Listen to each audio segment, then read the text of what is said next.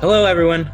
Welcome to As It Stands with Hanson Sale, a podcast about politics, policy, and what is going on in the world, brought to you by the Daily Beacon and me, your host, Hanson Sale. Joining me today to talk more about coronavirus and how the university is responding to the outbreak is University of Tennessee Knoxville Chancellor Donde Plowman.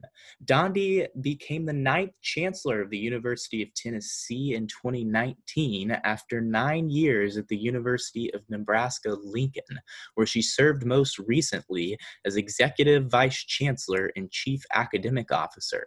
Before going to Nebraska, Plowman was on the management faculty at UT, where she served for two years as the head of the Department of Management and the Haslam College of Business. Plowman has a doctorate in strategic management, an undergraduate degree with a major in English, and a master's in higher education administration.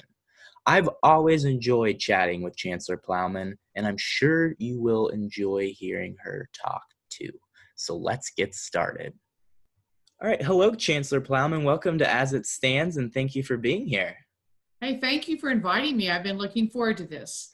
Absolutely. So, to start off today's conversation, I want to talk a little bit about the decision making process when it comes to the coronavirus. I talked a little bit about this with um, President Boyd in one of my previous episodes. Um, but what were some of the primary considerations that you were thinking about when it came to making a decision about coronavirus? So, so let me back up just a little bit and tell you a little bit about the decision making structure we used. So, we have something called an Emergency Operations Center. It's a structure, it's a concept, something you would put in place when you have an emergency. Oftentimes, it, it was originated for what if we had a, an active shooter, or what if we had a, a tornado, or you know that kind of thing. So every organization, when you have an emergency, you need people jumping in from all over the campus and using the existing organizational structure doesn't, it takes too long. Mm-hmm. So we had this in place, had not really used it much, stood it up and started, started working with it. Uh, and let me just describe how it works. So we have, ultimately we had something like 45 to 50 people that were part of this structure called the Emergency Operations Center. We started calling it EOC they we were divided into teams, like a team that focused on logistics. So, for example, when we decided to let students come back and move their stuff out of the dorms, but do it in a safe way, that required a lot of people thinking that through. Mm-hmm. What did the health department say would be safe? Uh, uh, and then once we were well, that's when once we had an act a case, our first case, we had to make the decision. We we put that to a halt. So, just as an example, that would be a logistical kind of issue. We had a subgroup on uh, communications, a subgroup on um, uh, planning, you know, long term planning out a decision. So that was sort of the, the operations side. And then we had also a policy group, was really me, the cabinet, and a couple of others who would make decisions, or we would be contemplating okay, if we told students not to come back from spring break, what are the first five things we need to think about? Mm-hmm. And so we take that back over to the EOC side. They start running that down, bring it back to us. So it was a way of making quick, efficient, but thought through decisions, if you will. And I'm, I'm really proud of that structure. So let's just think about what were some of the first, the, the very first thing we did was we set aside three principles that were going to guide everything that we did, every decision. The first one was we're going to focus on making sure everybody stays healthy and they stay hopeful. And the hopeful part was really important to me because this has at times felt overwhelming to people. And we did Absolutely. not want students to lose hope. Like, what's happening? This is bizarre. This is not in any playbook about going to college. So, healthy and hopeful, that was first one. The second thing was we are going to make decisions that keep students on track towards graduation. So it was not acceptable to say, oh, well, everyone will get incompletes or, you know, those kinds of traditional things. And then the third thing was I wanted people to, to be creative, be compassionate, and be flexible. So those three, we had those on posters sitting around guiding us for several weeks. We put them on social media. And I think that we've done, we've, those have been helpful. So I always think when you're, as a decision maker, as a leader, having, and I, I, I taught this when I taught decision making, what are the criteria by which you're going to make decisions? Mm-hmm. Not just, oh, I saw on the news last night something and, oh, let's go do this. But so healthy and hopeful. So, how would we know, for example, what was in the best interest of health? Well, we had uh, Dr. Spencer Gregg on our on our as part of this group, the director of our health center. He was in constant communication with the health department. So we didn't do anything that was a big decision without consulting them. So that that begins to just give you an outline. Does that help kind of envision what we did? For sure. And and so uh, understanding the process now, were there any any particularly hard decisions um, that could have gone either way? And now in retrospect, um, you know. Uh, I think they were all hard, to be honest with you, because we knew we were, they were going to be heartbreaking for students they weren't hard in the sense of what's the right thing to do. But let me just give you kind of an outline. We we started towards the end of January. We knew what was happening in China. There's beginning reports. Very first decision we made was in late January. We suspended any study abroad programs in China. That was the first decision. It's kind of a hard decision because plans were in place for people to have experiences. The next couple of decisions in um, in February, we had to suspend programs in South Korea. We then suspended programs in Italy. You kind of see what was happening. Mm-hmm. And we had to make a decision to have students come back from studying abroad. Hard decision in that that was going to be upsetting, but not as hard in terms of if safety, if health and hopefulness is guiding you, we had to bring them home. And it was it turned out it was the right thing to do. Um, so we've got sort of i could you know a whole timeline of decisions we made. We we made the decision about um, telling students not to come back from spring break as a system like the president and the chancellors. We the five of us made that decision together. And we wanted to we didn't want ut knoxville to do something different than ut martin now, the schools were on different calendars. So, for example, we were just about to go on spring break. UT Martin, I think, was had just come back from it, and they were already back. And I think UT Chattanooga were about to come back. So we were in different places, but we all made the decision that for the next three weeks, everything's online. And looking back on it, you see how optimistic we were and how little information we had. Mm-hmm. We were hopeful that three weeks might do it. Well, quick into not and and the thing about this decision making the information just changed so quickly and yeah. and you don't know how good the information you have is so we from the beginning said we're going to rely on the cdc guidelines and our health department and that's really helped us because i don't ever want to be in a decision a, a, a place where it looks like the decisions i make are sort of random or not based on any criteria other than sort of a i don't want someone to accuse me of having made a decision that was sort of a personal whim. Well certainly thought was best but no it's what the health experts are telling for sure and and this sort of gets at the role of the university you know as it relates to the community during such a huge crisis and that we uh, that the ut system decided to make a system-wide decision i think was in the best interest of the state of Tennessee and probably students as well. Um, so that's definitely an area where I was I was very impressed. So to move on and get a little bit more specific about. Kind of the current outlook and some of the short-term right. impacts of coronavirus. So one right. thing that I am particularly worried about is we say that we're all in this together, which is very much true, but in many ways we're not in the same boat. Um, there's an unequal impact of the virus across different communities and demographics and students. Um, for example, like research shows that first generation students on average have to work more to meet financial obligations. Data shows that African Americans are being infected and dying from coronavirus at a disproportionate rate.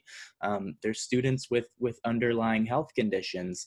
And so my question there is we've made some academic changes, but do they go far enough to address these sort of like disparities across racial lines and, and um, income lines and, and health status as well? Well, let me tell you how I think those issues affected the campus and how we tried to respond to them. So, that notion about be compassionate, here's how that guided us. I said from the outset any student who has a job this semester, they still have a job, even after spring break from home. We are going to give them work that's telecommutable. So I didn't want it to be the case that the, kind of the, the people with the least power in the system, oh, I, I didn't want them, quote, laid off from their positions. Mm-hmm. And, and and you're right. So in the in in the pecking order of things, it could easily be that hourly workers, student workers, could be unfairly disadvantaged. So we tried to make sure that we got through this semester without that happening. As we begin to encourage people to telecommute and go home, that's harder on some people than it is on others. Mm-hmm. Um, for example, some some people's work it's not that easy to do it at home. If you're a facility worker, um, one of the things that we did was tr- encourage. We came up with some ideas about how you could do transformational work at home. If my work, I can do a lot of it from home mm-hmm. easily. But I have a different type of job than other people in the university. So we said if you can't if if 8 hours if you can't fill 8 hours with your work, why don't you do some transformational work? Why don't you do some professional development? Why don't you learn a new language? Why don't you try to rethink your job how it could be more efficient or more impactful. And so we tried to guide people like that because you're right. The way this virus has, the way it plays out, it doesn't discriminate on who gets it, mm-hmm. but the impact is different. So you're right to think about that. And one of the things that's happened is that in this first stimulus money that's come through, there is some money in there for our most disadvantaged students. And we're in the process of determining how we're going to be able to use that. Some of our students have food insecurity issues. We've set up a, an emergency student life fund, and donors have been giving to it for the purpose of if you don't have food, if you're having trouble, if you're going to get evicted, you know, come tell us what your problems are and let's see if we can try to help. So that's kind of how we as a campus tried to work on it. Uh, but but even the teaching part of this, if you're teaching four courses and have 400 students, and they're all emailing you all day and night, that's really been harder. I mean, that's been really hard uh, than if you were teaching two classes and doing your research. Well, for those folks, their research has been put on hold because they've had to put all their effort into this new type of teaching. So yeah, it's been, I think, hard for everyone. For sure. And it, it's hard it's hard to put into a policy how to address some of these things. I mean something that will increasingly be an issue is as coronavirus and the number of cases continues to grow in the state of tennessee the more people who will have been affected and will you know maybe have someone in their family who is suffering from coronavirus or unfortunately someone who has passed away. And so how do you make a policy that supports those students yeah. even through kind of the non-traditional like lines of this is emotionally yeah. impactful yeah well you know i think one of the things that uh, you know i've been reading a lot about leadership in the time of crisis i think every leader is right now and this is an unusual crisis because it doesn't have a face and it, it it's not contained like if you have an active shooter that's a horrible situation but it is you're looking for one person and to stop that and and that's a, a, difficult situation. It's very different from something that doesn't have a beginning and an end is what it feels like. It's just kind of going on. It doesn't have a face. So that's why the medical experts are so helpful to us. But one of the things i've tried to do through this is to try to over communicate rather than under communicate So if we create, if we make a decision, I want students to know why we did it. I want faculty to know why we did it. And I also want them to know that I empathize with them. I mean, I'm not going through the same thing as them, but I know it's hard. So I think the leader has a big role in if you want people to follow the policies you're developing along the way, they got to trust you that you really are looking out on their behalf. And one of the things that's been amazing about this community, like volunteer, it's just part of who we are to step forward and act. And people have done that. Er, uh, faculty, staff, students. You know, I actually made a few phone calls. You know, we're trying to call every single student. I don't know if you heard about that or not. Yes, I got my phone call a couple days did ago. Did you? I okay, did. you did. Okay, great. I love hearing that, confirming it. I, they told me recently they're at over twenty thousand calls they've made. I made some myself. Oh, wow. But when I would talk to the students, with one exception, every single student was just so gracious, grateful. Uh, some would say, I know my professor, I don't like it as well, but they're trying hard and, you know, they've been really nice. And, and so I just think part of being a volunteer that's made this a, I, I feel really blessed to be here and at this place going through this because everybody has stepped up. Everybody has. Uh, donors, faculty, staff, and, and you students, you know, just the way you've been patient with faculty. They had they went from zero to 200 miles an hour in 10 days and we did it. Mm-hmm. You know that on on an average day, we've got around sixty-five thousand participants in Zoom sessions in any given day. Oh wow! We know that through IT. Now that's across the whole UT system, so that's not all UTK, but it's largely a big hunk of that. That's a so, lot, and we're averaging around five thousand Zoom classes a day. Wow yeah that that is amazing yeah. Yeah.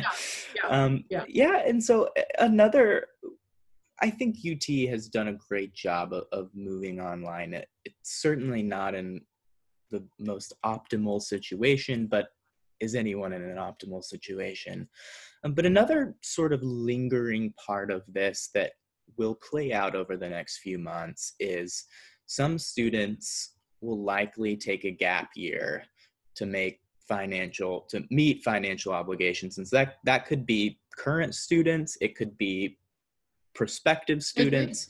Um, and so and research shows that gap years decrease the likelihood that someone actually returns to school and so is there anything currently in place any structures that are supporting and encouraging this particular block of students to make sure that they do return to school so that's exact. You're exactly right, Hanson. I mean, and one of the reasons we set out at the beginning to do these personal phone calls to current students was to say, we want you to come back. We're planning on being back in fall. We can't wait for you to come back. What do you need? And you know, the first week of all of this, we did um, a pulse survey of students on day three. And it, I don't know if you remember getting it, but it asked you one question How are you doing? And the answers were three options. A, I've got this. I'm rocking. Uh, B, I'm nervous but optimistic. C, I'm in, I think I need help. And 20% of the students were in that last category. And they were the first students that got those personal phone calls. What do you need? So we put on, we made sure that our academic advising was online, our, our tutoring, our student support, and you know, some of that stuff we need to keep online going mm-hmm. forward. Mm-hmm. I mean, that's kind of a good idea to be able to get help like that without always having to have lock-in appointments. Um, so that was one of the things that we did early on. The other thing is there's two other things. We then have made personal phone calls to every student that's been admitted, every new student that's been admitted for the fall. And we're at about 9,000 on those. And we've gotten really positive feedback from parents. It's like, ah, that's just awesome. And I got a call. Um, we are hopeful. Our numbers were looking really good going into the COVID. Um, we want to hold on to people. You know, people choose to come to Tennessee because of mm-hmm. the place. And there's a sense of place here that's important. I mean, people come to Rocky Top. And so another thing we decided to do, we had a really creative team in student enrollment and in student uh, enrollment management and in student success who came up with the idea of all these vols, these alums crashing in on courses. So Peyton Manning, Josh Dobbs, singers, sing, songwriters, you've seen them. And part of that was we actually hoped, we knew we'd put that on social media. So part of that was just to be cool for the students in the classroom. We also wanted other students and prospective students to see, you know what, that is the kind of place I want to go to school. When you see Josh Dobbs, for example, I watched the video of him dropping in on an aerospace class. I don't know if you saw that, but one of the students in the class said, you know, every time someone hears that I go to UT and study in aerospace, they ask me, do you know Josh Dobbs? And Josh says to him, well, now you can tell him you do. Now that's awesome. And so those are the kind of things that we've tried to put in place. Students today are getting, this week, they're getting something in the mail, watch for yours, kind of a cool looking little card that has a decal for your laptop to put on there, just to help them remember we love you, we want you back here, you still are a vol, and we and you will always we want you to always be a vol. So, you know, we'll see what happens with the fall numbers, uh, but that's that's part of our approach. Yeah, and so I guess a question that sort of comes from that is broadband access and, and internet access and connectivity issues. I don't, I mean, I would foresee that that would be a problem, that there would be students for which they yes. could not have access. I don't know what, I mean, what is the extent of that issue and are we addressing it in any way?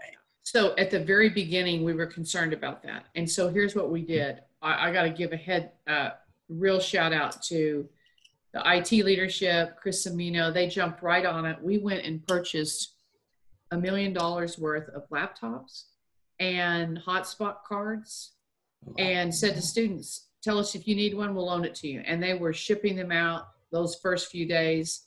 We, I think we shipped out 350 laptops. These hotspots were more in demand for exactly the reason that you, I think we sent about 570 hotspot cards. So we just loaned them to students, mm-hmm. you know, didn't, didn't worry about what's going to happen. It's like, you need this, here it is. So the internet access is, is, is an issue. It's also been an issue for faculty and staff trying to do this from home. Early on, we were concerned, for example, every now and then when I'm on Zoom, it'll my internet will freeze up a little bit. Mm-hmm. Uh, but I'm on Zoom meetings. I'm not trying to teach a class. So that was a concern for faculty and staff. They've managed it. A lot of calls to the IT help desk, but nothing ever crashed. Knock on wood. This is the last week, but um, you know, the, those were issues we, so that's an example of where we use the emergency operations center. Where can we get laptops? How many should we order? How would we get internet access? I heard stories about kids across the state having to drive into the parking lot of uh, Walmart to get internet. We didn't want that for our students. Mm-hmm. And so that's why we put those hotspots out there. For sure. And so, uh, you know, I think there's been a lot of support institutionally and, and just emotionally for a lot of, of students. And I think UT has excelled in that way. Um, so I want to talk a little bit about some of the curriculum moving forward because yeah. that that's a piece of this. And so right. number one, you know, right now we're sort of operating under the premise of normality because we have to in a time that is very far from normal and it, it has been sort of a critique to our hyper individualistic culture and, and sort of forced us to think about the interdependence of our actions because you know more than ever before other people might pay unthinkable prices as a result of our decisions or right. inactions in some cases and so what is the role of the university from a curriculum point of view and from just supporting students as it relates to sort of helping everyone, students and staff included, understand the moral implications of a pandemic. So let's talk about both of those. From a curriculum standpoint, we got a lot of work to do. What what we did was take everything. I, I like to say we didn't take stuff online. We took it to remote learning. So most professors, not all of them, but most faculty we're so grateful to them, just learned how to use Zoom, stepped up, and did it. So students are still logging in. It's 8:30. This is when my classes begin. I'm on Zoom. It's like I'm in the lecture hall. Not quite as good, but that's called synchronous learning. Asynchronous would be fully online courses where the student can do it at their own on their own time time frame, except for maybe when they take their exams or turn in their assignments. So in those situations, there might be some pre-recorded lectures, there might be some animation, there might be some interactivity we don't have nearly as much of that as I would like for us to have. So, one of the things coming out of this is going to help us think about what part of our curriculum could we even deliver better, or should we try to deliver more regularly in an online format? I've put together a task force I'm calling the Reimagining Fall Task Force.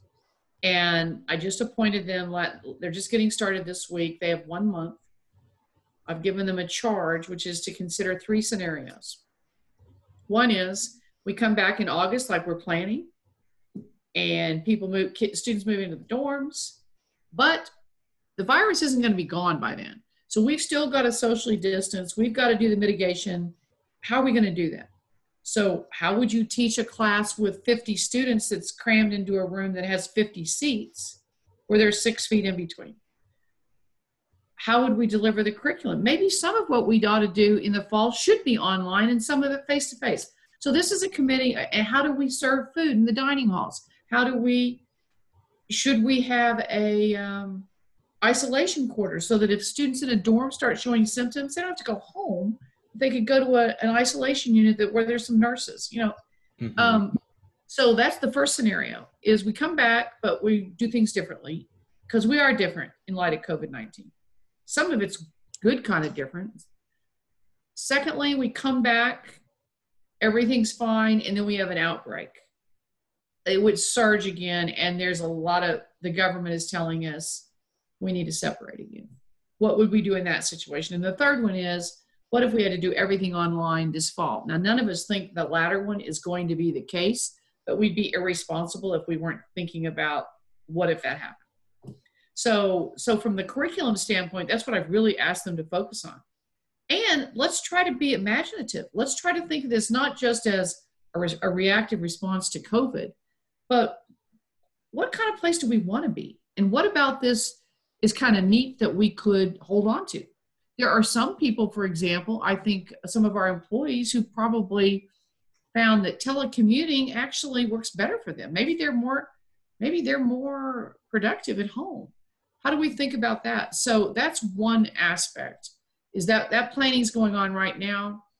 I gave them one month which is not a lot of time but by may 18th i want to see what ideas we have and i want the campus to be involved in it the second part of your question is kind of the moral imperative of this and one of the things early on you you probably don't even remember this is i have to remind myself what we were doing in the before we sent everyone home I was doing office hours where we were spaced out six feet apart, and students were in there, and I was showing them the graph, you know, flattening the curve. We were trying to educate people because the whole country was trying to, what does that mean? What are we talking about? And it was especially important for students, the younger generation, who at that time we were thinking, you're more likely going to be carriers. And I remember saying to my own son, who's 32 years old, living in Austin, Texas, you know, young, single, professional. His office, everybody was sent to work at home. It's frustrating.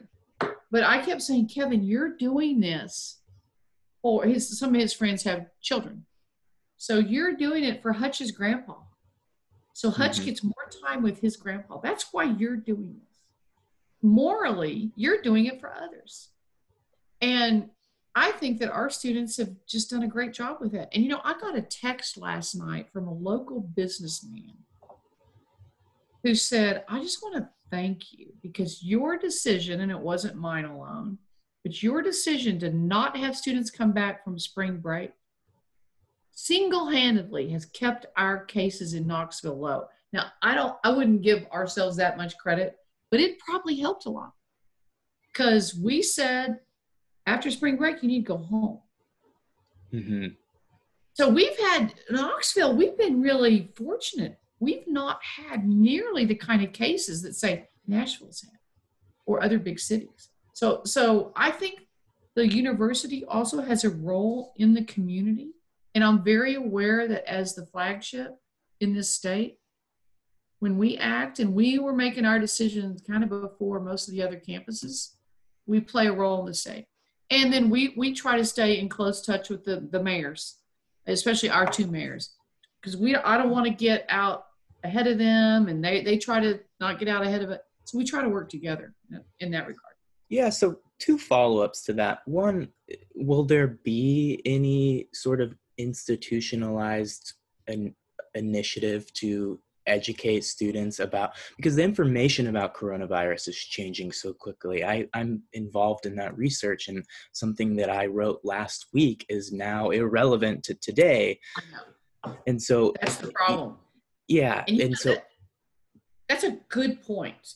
And that needs to be included in this reimagining fall our student i don't know who does it our student life student health. We need educational programs on this that are not part of your regular class but mm-hmm. we all need education. You know like when everybody's talking about testing what are they talking about? And you know the idea that if i have a test today that tells me i don't have it it doesn't mean i don't have it in a week mm-hmm. right? And then what is the antibody testing? And how can i get that? That's what i want to take yeah. I want to know i have the antibodies and i'm good. Yeah and we well we still don't even we, we still don't even know if you can you and we don't know if those are reliable even if you you know yeah. So hanson you know that's a really cool idea that we ought to talk about. What like sort of an ongoing student initiative around students want to know and what do we know? And so a regular report out and probably uh, something i would like to talk to spencer dr Gregg about because he's been so helpful to our our decision making. He's a wonderful person and we need an, an ongoing education update. We got to think about that. So I've, I've learned something from this interview right there. That's an idea. I'm, I'm writing that down as we speak. I'm glad to hear it. Um, It yeah, is crazy. I mean idea. the recommendations uh, i'm a very very hyper news junkie and research all the time and even staying on top of it all day most days if i miss a day there's a new piece of information that allows me to be a more informed citizen about the decisions i'm making. So it is a huge piece of it. And then i guess another piece of this is that the world in general is changing quickly and so this will move beyond our like the, the health aspect. And so are there plans does the university have any plans to include coronavirus in curriculum for relevant fields like economics and public health and biology um, and some of those those? Uh, i don't i'm going to say probably not right now but we probably should. I think one of the things we're going to see is a high demand for more majors and pro uh, more more graduates in public health public policy uh, the kinds of things that the Baker Center does, but in in ways that students can. Because I was hearing the other day a presentation that the, where we're going to need people is there's going to be a high demand for people in public health, and that could be a great field to go into. Um, so so we that we need to incorporate that and i'm guessing that that's going to begin to happen but that's a really good that's a good question a good point i might come looking for you to help us organize something for educating students? I, I stay a little bit too updated on on coronavirus, so you can yeah. read one. I just had a policy brief published by the Baker Center that was well. Good for you! Congratulations. Peer reviewed by academics. What was it about? What was it about? Um, it was on the optimal duration of these suppression policies. So there was a some studies that were put out um, looking at the economic harm of a shutdown versus the economic harm of the virus itself. And so plotting when those two curves will meet and when a lockdown becomes economically not okay. Would you send me that? I absolutely Would you let me read will. that? I would love to read it. I would, that would be helpful. Yeah, yeah. I mean, it's an interesting conversation, and, and a lot of the, in, but you know those the models are based on assumptions so we still don't That's know right. um, and- right. which is why i think some of these issues being included into curriculum at ut will be so important moving forward Well, you know, you you give me hope because one of the things that we, we need to help students with is doing just what you've done, which is to look for facts. One of the problems is one of the reasons I get I find myself watching TV and I'm just exhausted with it because it's mostly not facts. It, it's hard to get any facts. It's everyone's opinion. And and, and helping students we need to do this anyway but how do you use how do you use and find credible information to make decisions uh, that's in any situation. You'll get me on This- my you'll get me on my soapbox here because this is one of the primary issues that I talk about pretty much all the time is that I think universities are doing a really great job in teaching students sort of operational and functional skills but right. are we teaching i mean in the way that we consume news and the way that the world Yeah. has become this sort of partisan well, thing um, is large is, is partly a result of us not adapting to new forms of media and understanding what is credible information yeah mean, we sort of focus on the false information piece a lot more than I think we should because another piece of it is Yeah.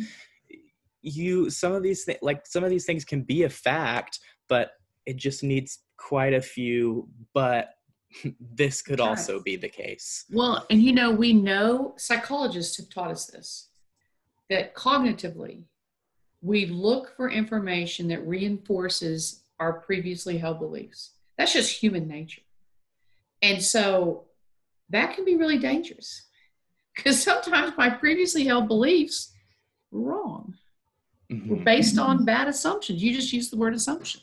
So, yeah, I that that's a that's a really important area we need to keep working on, and that kind it kind of uh, crosses the boundaries between what's done in the classroom and what's done outside of the classroom, right? Mm-hmm. Absolutely. I mean, a lot of my experience that I have taken from I graduate in May, so um, of- Congratulations. thank you. But a lot of my experience has been outside of the classroom, Yeah. which is is a hard thing because you can't force people to get involved outside of the classroom. But otherwise, so many of the skills that I have learned we we don't learn in the classroom, and so molding that into curriculum is really challenging part of Right. this conversation. But it seems like Right. it's more important now than ever. Right, right. I, I was exactly the same way in college. When I look back on it, the experiences that I first think of are things like, oh, all the things we did in student government. Uh, I was an, a resident assistant. I was an RA in the, in the halls. The things I've learned from those experiences kind of carried me further, honestly, than what I learned in my English classes, which I loved. But you know, it, it, so that's why the whole I'm a big believer in the whole package and and thinking of student development holistically. So part of it's very academic and in the classroom. And other parts of it are take place in other experiences. That's why we continue to encourage. We know, for example, Gallup did some surveys. Um, we know that students who had a lot of in activities in college end up doing better on their jobs and in life kind of because of that. So. Which gets to another point is given the uncertainty of what fall will look like you you laid out three options which are very plausible according to the research some more than others but how do we continue so given a circumstance where we are limited in some way how do we continue to support extracurricular involvement that's Yeah. meaningful? Yeah. Well i think I, I was just listening to frank cuevas talk this morning. He's our interim vice chancellor for student life and he's interviewing for the finalist for the for the job. And he was talking about and i, I think he's so right we've got to all always continue to learn.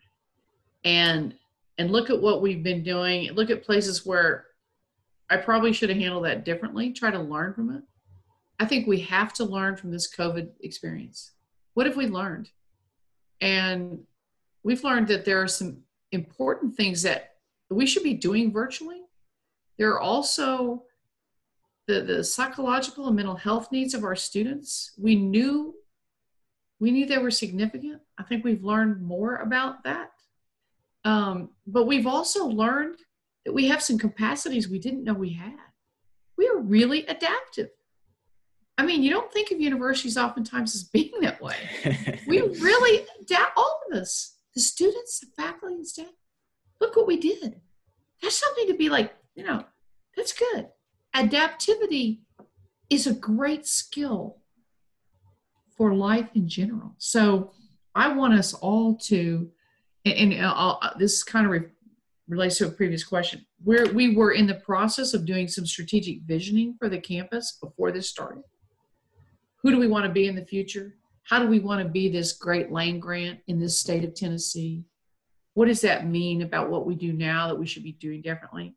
we're now going to incorporate into that. And oh, by the way, we had this COVID experience. How does this also teach us uh, and, and inform who we want to be as a campus?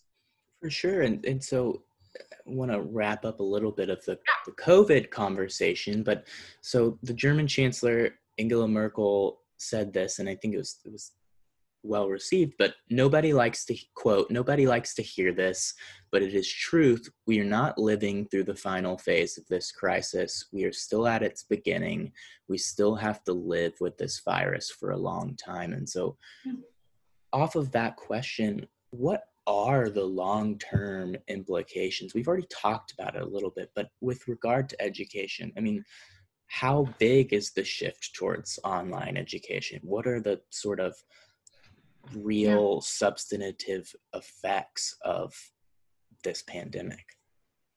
You know, I think it's going to, we, I mean, a lot of people are saying this. It's going to change a lot of our cultural norms.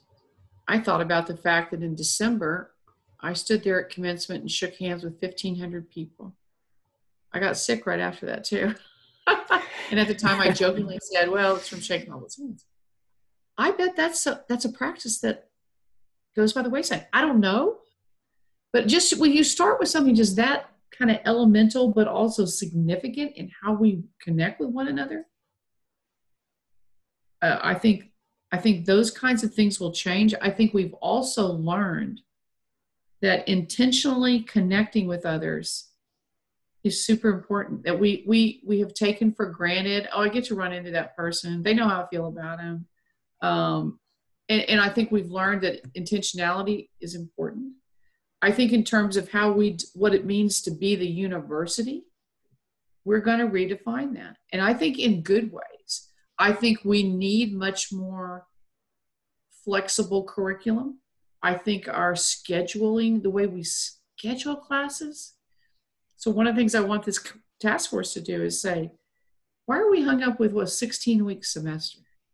Is that the way we need to do things? Could we not have break that down into three different five week sessions? We could if we wanted to. Could we could we say that there's there's certain things that we think we deliver better online and we want to encourage we're going to require restarting to do this prerequisite online and then the next course is going to be how do we think differently about how we teach labs i just so I think all of it, I think the biggest issue will be in the short term um, the large gatherings. Mm-hmm. You know, how do we, when are we going to have a rock concert again?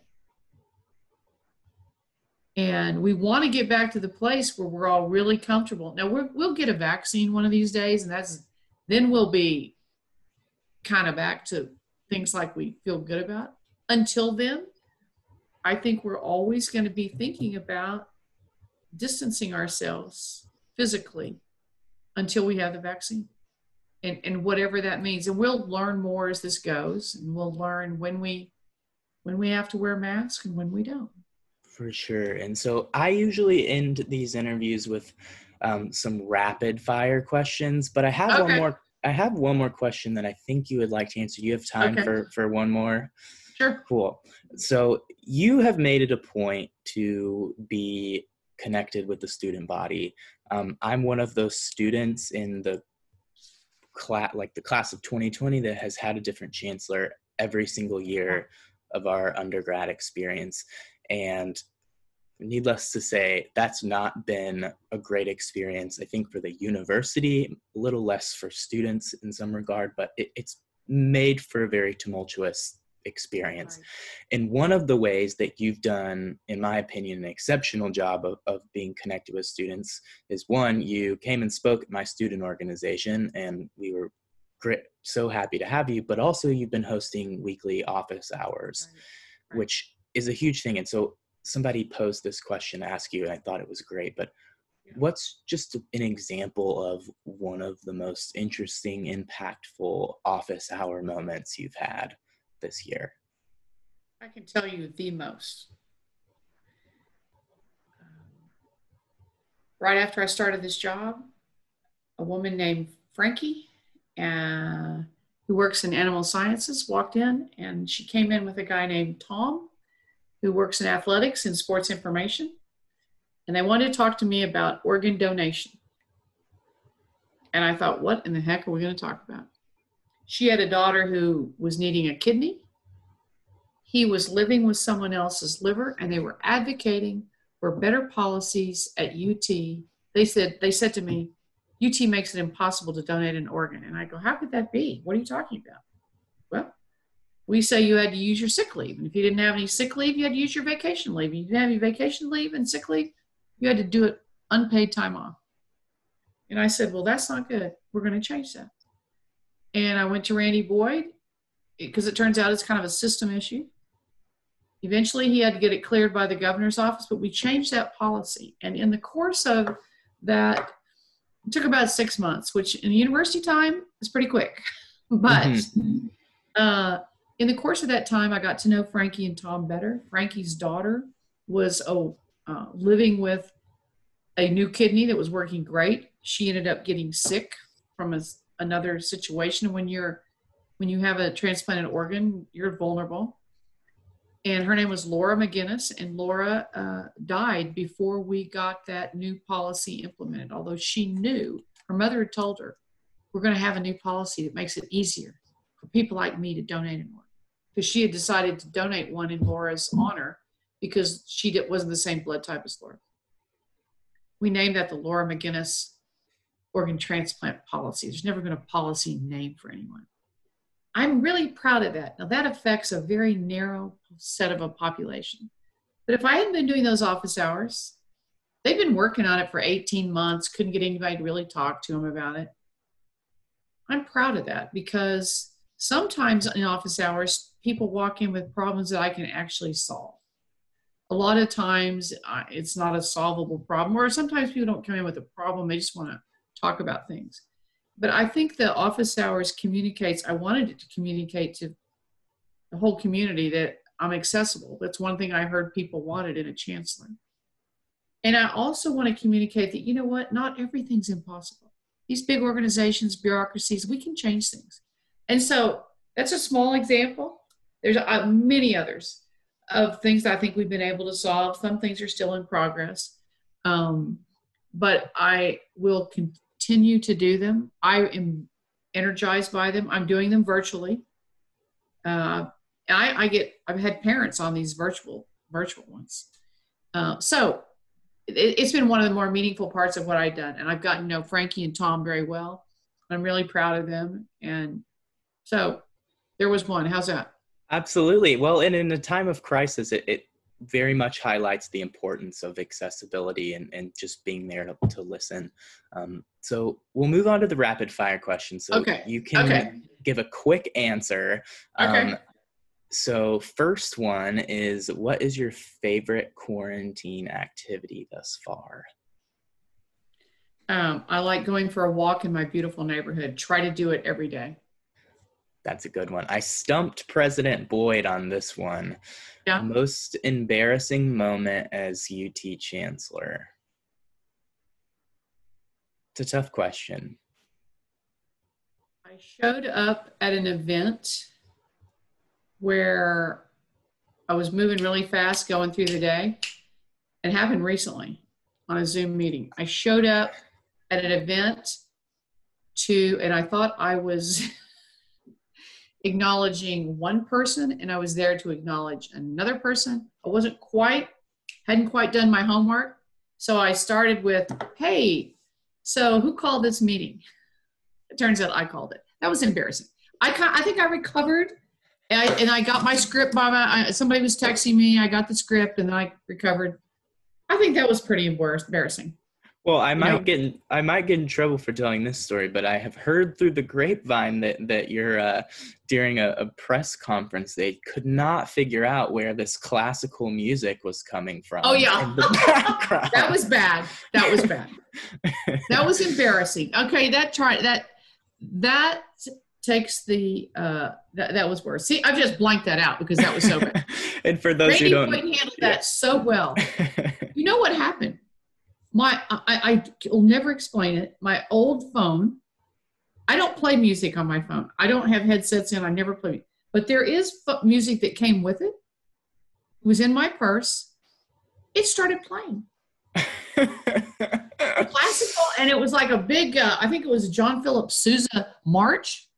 That was bad. Hey, and well, then I couldn't figure out how to get it off. Well, so. part of of President Boyd's recorded speech will have a little bit of background music, so nothing to worry but about. It was over. I said to him, "Do I still have a job?" and um, the last one, what is the last book you read that you really liked? Um, it was uh, by Brene Brown, "Daring to Lead," and I'm reading another by her right now. She, I love her work. She talks about um, being authentic and vulnerable and not letting shame drive your life. Brene Brown, I love her work. So she has a great Netflix special too. So yes, um, she does. So to end it all out, I, I yeah. just want to give you one last thing to talk about, and okay. um, this has been a very psychologically traumatic experience for a lot of people. Um, I don't need to be worried about. But like doing the research, it's like, I mean, like I haven't slept well because you read about this and you're informed, and it's like, wow, I mean, a lot, this is really, really, really bad and could be really bad. And it, it really bothers you. And so back in March, sort of when this was first happening, you tweeted out an article with a caption that really stuck with me. And so, sort of end our conversation on a positive note, can you give me an example, something simple or unflashy that has happened at the University of Tennessee, whether it be students, staff, the community, that has made this our finest hour, as your tweet put it? Just watching everyone jump in here together. The silos disappeared. Everyone just moved towards this problem as one. I have not had a single faculty or staff member complain to me about what you're doing. You're making me go home or whatever. Just watching people care about one another, care about our students, and care about the mission. I, will always be, in a way, forever grateful that we, I was the one here when we went through this because I've seen the real soul of this university when I watched that Josh Dobbs video, it made me cry. And I, and what made me cry was the smiles on the students' faces. It doesn't happen at other places. That there's no concept of, I don't think, that's like Vols for life. And it's not just athletes; it's everybody. There's something about this place. You're different for having come here and understood what it means because being a volunteer really means something. I say that all the time. This has shown that more than anything I ever could have imagined. So, as as kind of upsetting as this is, I am just thrilled that I was the chancellor when this happened to get to be part of it. That's great. Well, Chancellor Plowman, thank you so much for making the time. Um, and, and thank you so Thank much for you. being here.